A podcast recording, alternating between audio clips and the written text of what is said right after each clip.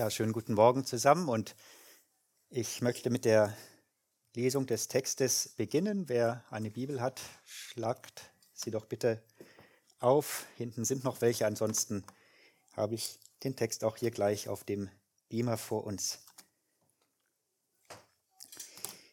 Er steht im Philipperbrief, Kapitel zwei, Verse zwölf bis achtzehn, Kapitel zwei, ab Vers zwölf.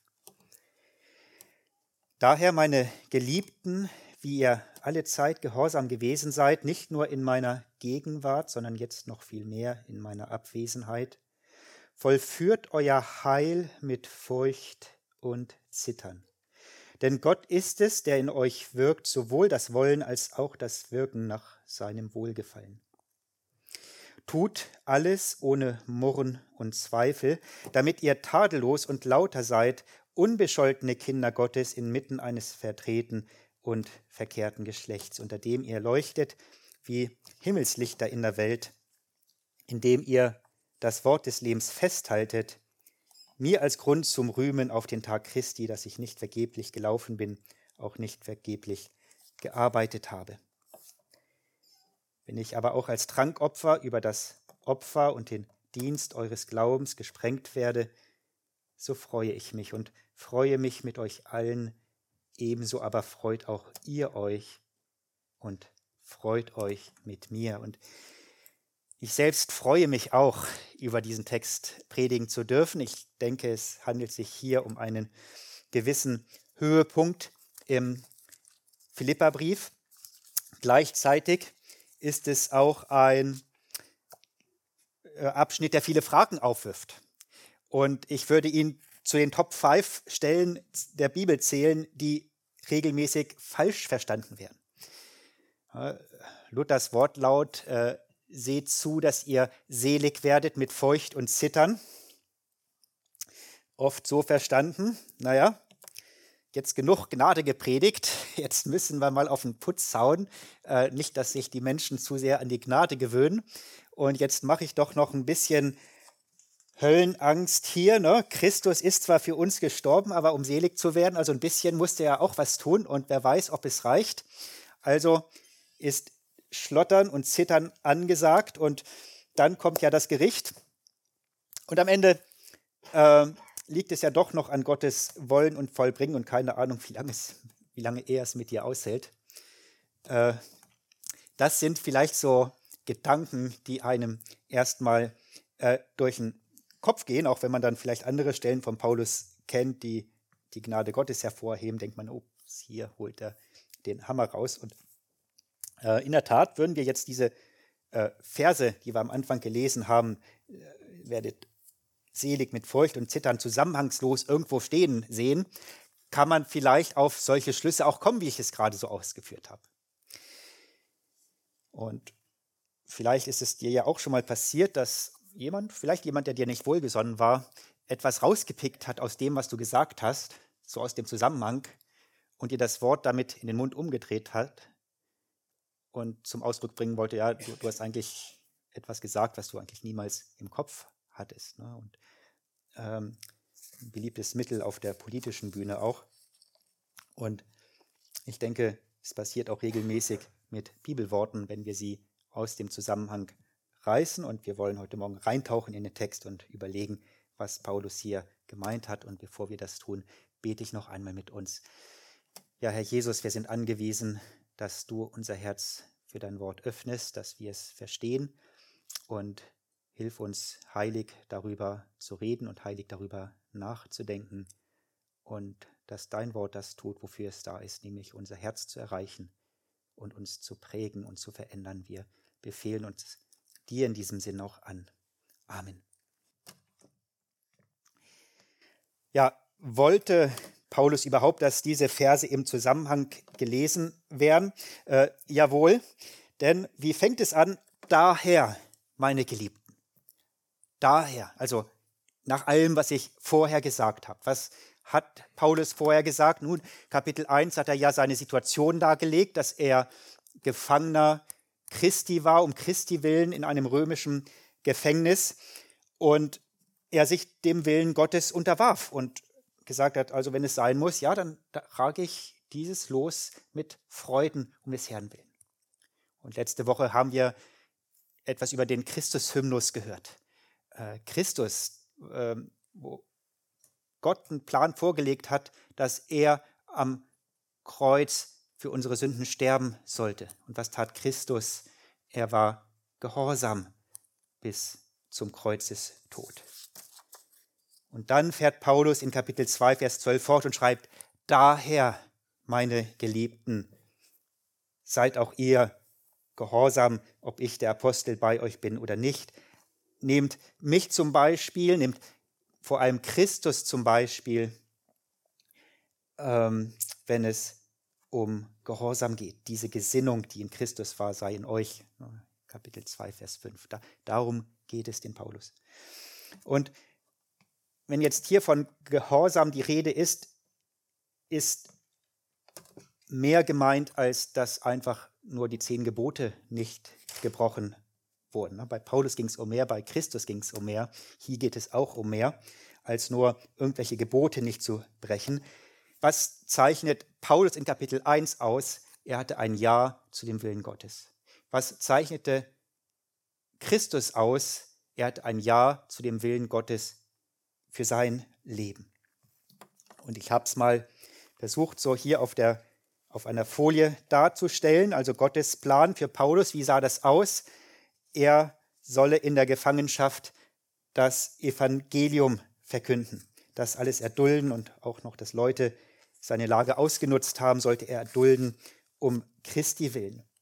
Und wie reagierte Paulus? Kapitel eins, Vers achtzehn, ja, darüber freue ich mich, ja, und ich werde mich auch zukünftig noch darüber freuen. Und dann hat er das Ergebnis vor Augen, ein Vers weiter, weil ich weiß, es wird mir zum Heil ausschlagen. Eigentlich ein komischer Wortlaut, ne, zum Heil ausschlagen. Das findet sich in der ganzen Bibel, in der ganzen griechischen Bibel nur ein einziges Mal. Und ich glaube, Paulus hat an diese Stelle gedacht, nämlich im Hiob.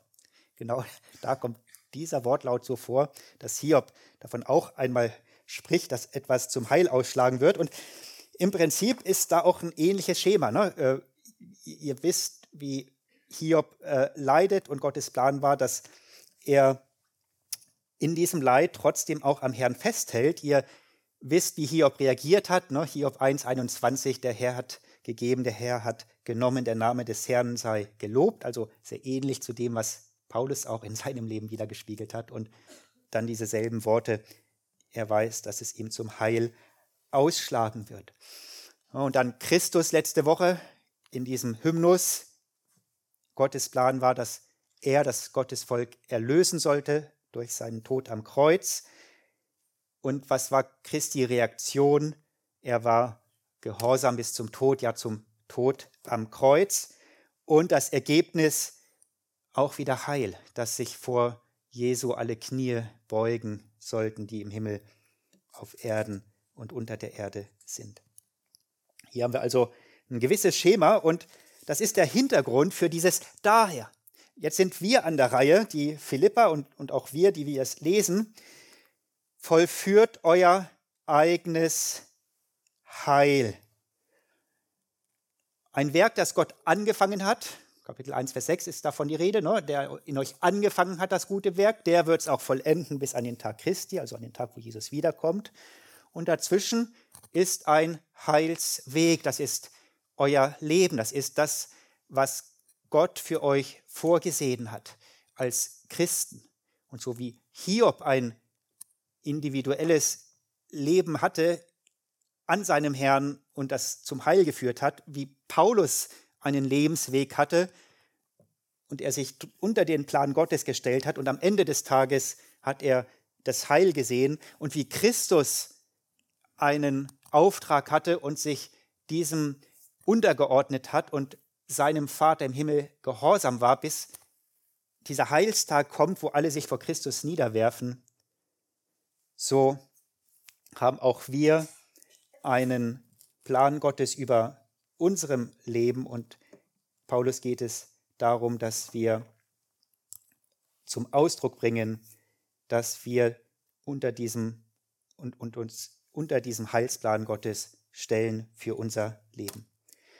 Das sah bei Paulus im Detail anders aus als bei Hiob und bei Christus. Das wird auch bei uns anders aussehen als bei Hiob, bei Paulus, bei Christus. Deswegen unser eigenes Heil, die, die, dieses Wort eigen, das ist diese persönliche Komponente in einem Leben von uns. Und die Botschaft heute Morgen ist, so wie Hiob, Paulus und vor allem Christus ein gehorsames Ja gefunden haben, sollen auch wir ein Ja finden und gehorsam sein. Und etwas später heißt es, ohne Murren und Zweifel. Das ist das, was eigentlich die Welt ausmacht. Die Welt ist eine Welt, die murrt und zweifelt in ihren Lebenslagen, die unzufrieden sind. Aber Paulus und vor allem auch Jesus haben nicht gemurrt, haben nicht gezweifelt, sondern haben sich Gott untergestellt. Und dazu werden wir hier aufgerufen. Und jetzt ist die Frage aller Fragen, na, wie komme ich denn zu einem solch ein gehorsames Leben? Wie komme ich dazu, dass ich dieses Ja finde für den Plan Gottes in meinem Leben? Denn wenn wir Christus lieb haben, denke ich, dass die meisten von uns sagen, ja, eigentlich genau das will ich ja. Und mein Problem ist, ich, ich ringe damit, zu diesem Ja zu kommen. Ein Ja-Vater über die Lippen zu bringen, im festen Wissen, dass es nichts Besseres gibt als den Plan Gottes. Und ja, in Kurzfassung, es muss übernatürlich geschenkt werden, nur in welcher Geisteshaltung wird uns das geschenkt? Paulus' Antwort ist, seid gehorsam und vollführt euer eigenes Heil mit Furcht und Zittern. Das ist diese Geisteshaltung. Jetzt meint er nicht plötzlich, ja, dass das Heil vielleicht doch unsicher ist, dass wir jetzt alle Angst haben müssten, dass es am Ende doch nicht reicht. Ja, nee. Christus hat für uns bezahlt. Es geht nicht um die Frage, wird Gott mit uns zum Ziel kommen oder nicht, sondern Furcht und Zittern kommt in der Bibel immer vor, gerade bei Paulus, um die Ehrfurcht eines Menschen vor Gott zu bezeichnen, wenn er an sich selbst seine Schwachheit, seine Unzulänglichkeit sieht. Und in dieser Spannung steht, dass er diesen heiligen Gott sieht, den heiligen Auftrag sieht und das eigene Unvermögen. Und exemplarisch schreibt er den Korinthern, ich war bei euch in Schwachheit und Furcht und in vielem Zittern. Damit meint er nicht, dass er Angst hatte, irgendwie von den Korinthern verprügelt zu werden, wenn er da vorne steht und predigt, sondern er hat sich in dieser großen Stadt gesehen und den Auftrag Gottes, das Evangelium vom Kreuz dahin zu bringen, wo das Kreuz eigentlich nicht willkommen geheißen war. Und die Frage war, wer bin ich, dass ich hier dieses Evangelium bringe? Er hat die Verantwortung vor dem heiligen Gott gesehen und seine eigene Schwäche, seine Unzulänglichkeit. Und dann schreibt er, und ich war bei euch in Furcht und großem Zittern.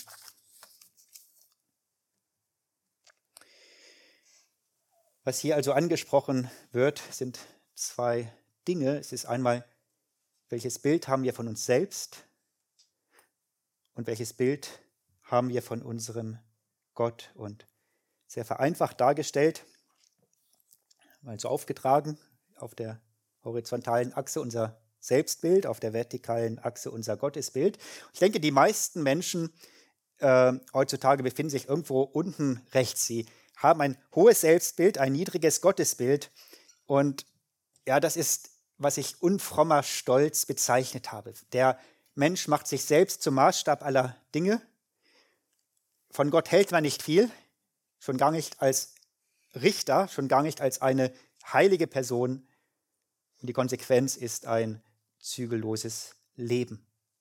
Und das, was wir meist sehen, ist ein zügelloses Leben. Und die Frage ist, ist Christus hier zu finden, hier mit seiner übernatürlichen Kraft reinzukommen, dass wir ein Ja für den Willen Gottes finden? Und die Antwort ist nein. Ja, Judas zum Beispiel in seinem Brief schreibt von Leuten, die zügellos leben und kommt zum Fazit, ja, das sind Leute, die den Geist nicht haben. Da ist nicht, das ist nicht das, wo Gott uns haben will, um äh, in uns reinzusprechen. Es gibt andere, die sagen, ne, ich weiß auch schon, dass es einen Gott im Himmel gibt und der heilig ist, die aber nach wie vor ein sehr hohes Selbstbild haben. Das ist der fromme Stolz. Das sind die Pharisäer. Und die Frage ist, ist Christus da zu finden?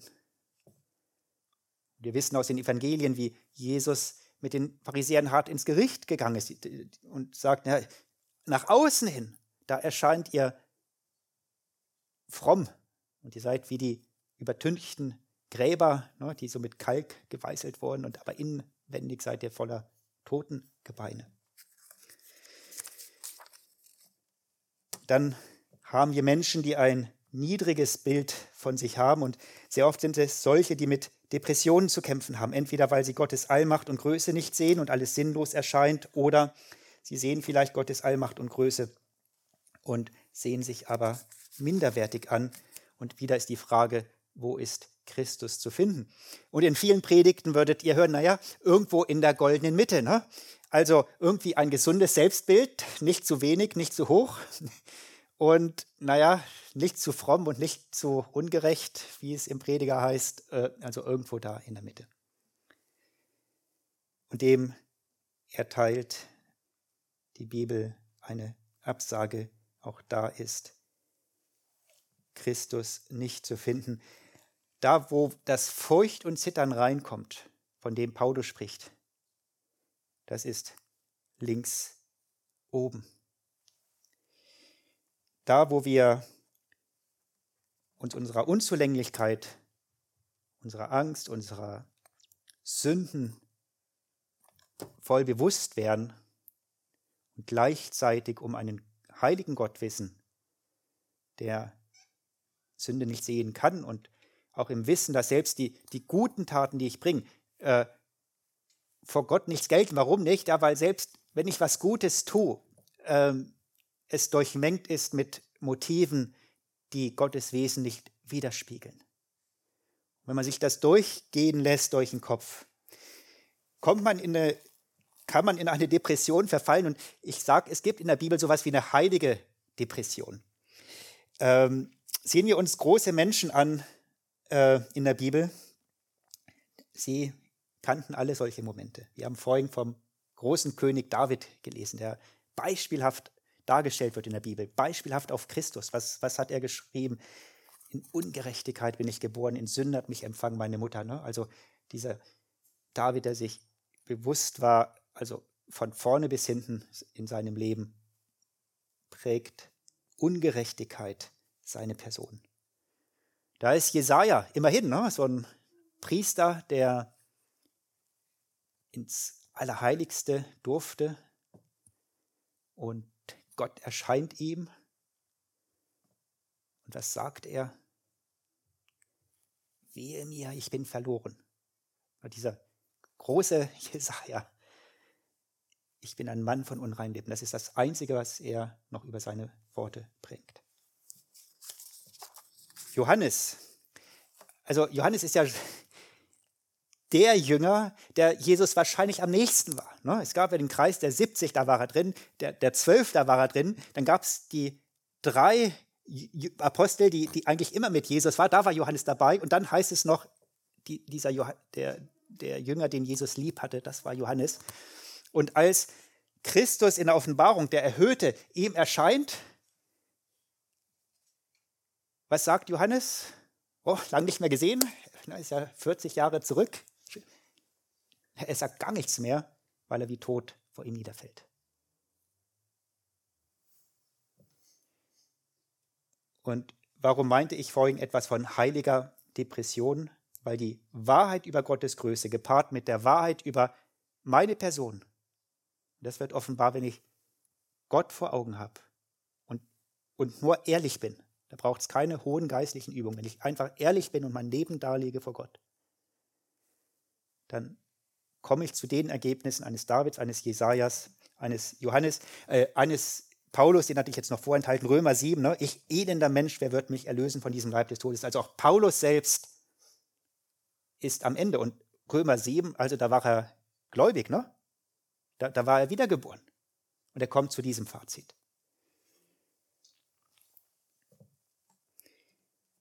Hier ist also dieses Feucht und Zittern zu bringen.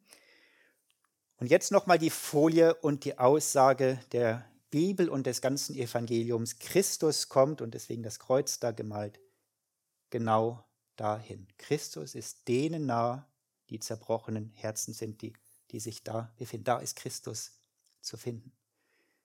Und da ist der Schritt klein. Wie lange braucht ein Mensch, um vom Feucht und Zittern, von dieser heiligen Depression zu Christus zu kommen? Ja, so, so schnell es geht, wie von Römer sieben ins Kapitel acht zu kommen. Von Römer sieben ist Römer acht. Na, da, also ich elender Mensch, wer wird mich erlösen von diesem Leib des Todes? So endet Kapitel sieben und Kapitel acht fängt wie an, also ist keine Verdammnis für die, die in Christus sind. Da kommt Christus rein, da wo dieser Mensch zerbrochen ist, ist er zu finden. Und das ist hier die Aussage. Und wir sehen das Evangelium, und das ist jetzt auch nur exemplarisch, ne, hat immer drei Komponenten. Die Wahrheit über Gottes Größe, die Wahrheit über die menschliche Verdorbenheit, und nicht nur die Menschheit da draußen, sondern meine menschliche Verdorbenheit, dann aber auch die Wahrheit über Christus. Ja, und da dürfen nicht nach Punkt zwei aufhören und Menschen nach Hause schicken und sagen, ja, jetzt seid ihr auf euch selbst geworfen. Das machen die Religionen dieser Welt.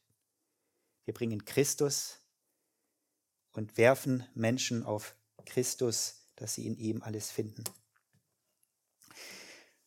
So, und jetzt könnte man sagen, ja, Paulus, aber seid gehorsam und vollführt euer Heil mit Furcht und Zittern. Das würde doch eigentlich bedeuten, dass man völlig gelähmt ist. Und jetzt versteht ihr den zweiten Vers, glaube ich, wo es dann heißt, ja, ihr müsst nicht denken, dass ihr gelähmt seid, denn Gott ist es, der in euch wirkt. Sowohl das Wollen als auch das Vollbringen zu seinem Wohlgefallen, also so, dass es Gott annehmen kann, dass es Gott ähm, ein angenehmes Opfer ist. Wenn Christus in diesem Furcht und Zittern reinkommt und einen Menschen, von einem Menschen Besitz ergreift, einen Menschen verändert, ja, dann ist es Christus, der hier wirkt, und dann ist es Gott angenehm.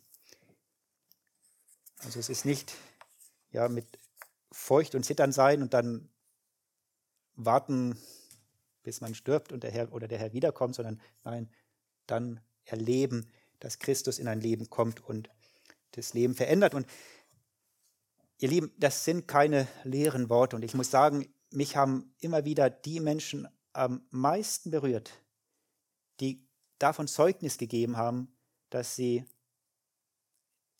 sich als nicht würdig gesehen haben, dass sie unter Schwachheiten gelitten haben, dass sie vielleicht körperliche Leiden hatten und anstatt zu schimpfen, wie ein Asaph gesagt haben, und dennoch bleibe ich stets bei dir. Und, äh, egal wie es mir geht und wie gut es vielleicht anderen um mich herum geht, ich verleugne meinen Herrn nicht und ich, ich bleibe bei dir. Das ist ja die, die Aussage eines Asaphs in Psalm dreiundsiebzig, und das sind die Momente, die, die mich persönlich am meisten immer berühren, wenn, wenn Menschen davon Zeugnis geben. Und wo wir ein Ja zu den auch schweren Wegen Gottes finden, unterscheiden wir uns von einer Welt, die durch Murren und Zweifeln geprägt ist. Und Paulus schreibt dann im Vers fünfzehn, dass wir wie Himmelslichter strahlen inmitten einer Welt, die verdreht ist. Warum verdreht? Weil sie diese Wahrheit nicht hat. Sie denkt falsch über Gott, sie macht Gott zu klein, sie denkt falsch über sich selbst, macht den Menschen meist zu groß. Es ist eine verdrehte Welt. Und wir sollen leuchten und die Wahrheit Gottes über die Größe Gottes und über unser Unvermögen und auch über Christi Werk nach außen darstellen. Und mein Gebet ist, dass Gott uns Christen gebraucht, um ihn in dieser Welt darzustellen. Und ich denke, das ist auch dann der Weg, warum Menschen, die dieses Zeugnis wahrnehmen, sich Christi zu Füßen werfen. Und das ist mein Gebet, dass unser Leben dann dazu beiträgt, dass unser Zeugnis über Christus Menschen zum Glauben an ihn führt. Ja, was hat jetzt ganz konkret dem Paulus eigentlich geholfen, diese Gesinnung zu haben, die, diese Wahrheit über sich selbst und die Wahrheit über Gott zu haben? Er schreibt, was sein Denken ausrichtet, das Festhalten am Wort des Lebens. Mit Wort meint Paulus an vielen Stellen und auch hier äh, die Bibel selbst, auf die er sich stützt, um nicht in die falsche Richtung zu laufen. Wir haben gesehen, dass er vermutlich irgendwie an Hiob gedacht hat beim, beim Schreiben. Ähm, wir haben vorigen Psalm einundfünfzig gelesen und das würde jetzt den Rahmen einer Predigt sprengen, aber wenn ihr Zeit habt, schaut zu Hause nochmal diesen Psalm einundfünfzig an und seht, wie viele Parallelen es eigentlich gibt zu dem, was Paulus hier im Philipperbrief sagt. Und die Bibel beantwortet von erster Mose eins bis Offenbarung zweiundzwanzig immer wieder drei Fragen von, aus verschiedenen Perspektiven. Wer ist Gott? Wie ist Gott? Wie ist sein Wesen? Zweitens, wie ist der Mensch? Und dann redet die Bibel von Christus. Und wenn ihr einen Abschnitt lest, morgens in eurer stillen Zeit, stellt euch diese Fragen. Was lerne ich über Gott? Was lerne ich über den Menschen? Was lerne ich über mich? Und wo sehe ich Christus? Das ist eine Art und Weise, wie ich denke, dass Paulus die Bibel gelesen hat. Und ja, die, erst, die Antwort der ersten zwei wird uns in dieses Furcht und Zittern treiben. Und die dritte Frage, ja, wo, wo erscheint mir Christus, treibt uns dann aber in das Heil und in die Kraft, die nur Christus schenken kann. Ja, und in den letzten zwei Versen gibt sich Paulus selbst nochmal als Beispiel. Wenn ich aber auch als Trankopfer über das Opfer und den Dienst eures Glaubens gesprengt werde, so freue ich mich und freue mich mit euch allen. Ebenso aber freut auch ihr euch und freut euch mit mir. Es ist also nicht so, dass Paulus Wasser predigt und Wein trinkt. Er sagt selbst, ähm, dass er bereit ist, sich als Opfer zu bringen. Jetzt wird hier ein spezielles erwähnt, ein Trankopfer. Äh, es war im Alten Testament so, dass zu vielen Hauptopfern noch sozusagen als Beigabe ein Liter Wein oder ein Liter Öl so neben das, Opfer, neben das Hauptopfer geschüttet wurde. Das war das Trankopfer, um das hauptsächliche Opfer vollkommen zu machen. Und äh, dieses Bild gebraucht Paulus jetzt für sich. Und er sagt also, wenn ihr Gott dient, und dann hoffe ich, dass das so dieses Hauptopfer ist, mit dem ihr Gott verherrlicht. Und wenn mein Platz in eurem Leben ist, dass ich so als Nebenopfer ausgeschüttet werde, um euer Opfer zu vervollkommnen, dann ist das in Ordnung und dann freue ich mich sogar darüber. Also Paulus sagt jetzt nicht, naja, also wenn ich schon als Apostel hier durch die Welt gehe und wenn ich schon den Märtyrertod sterben sollte, dann will ich wenigstens als äh, das größte Opfer in der Märtyrergeschichte eingehen, dass Menschen irgendwie auf das blicken. Nee, er sagt, ähm, wenn mein Platz ist, den Dienst, das Opfer anderer Menschen zu vervollständigen, dann freut er sich darüber, dann ist das für ihn Erfüllung. Und das Trankopfer hat noch einen weiteren Aspekt, es drückt wirklich die Bereitschaft hier des Paulus aus, sein Leben für Christus auszuschütten. Es wird noch einmal gebraucht, dieses Bild im zweiten Timotheusbrief. Es ist wohl der letzte Brief, den Paulus schrieb, kurz vor seiner Hinrichtung. Und dann schreibt er über sich, ich werde schon als Trankopfer gesprengt und die Zeit meines Abscheidens steht bevor, zweiter Timotheus vier, Vers sechs. Ja, wer wie Paulus seinen ganzen Halt letztendlich in Christus gefunden hat, weil er diesen Halt in sich selbst nicht hatte, um vor Gott zu bestehen, der sieht auch, dass Christus es wert ist, dass wir unser letztes Hemd für ihn hingeben und wenn es sein muss, unser Leben für ihn hingeben. Das war diese Antriebskraft, die Paulus Leben als Christ durchzogen hat und zu der er die Philipper, zu der er uns auch einlädt. Amen.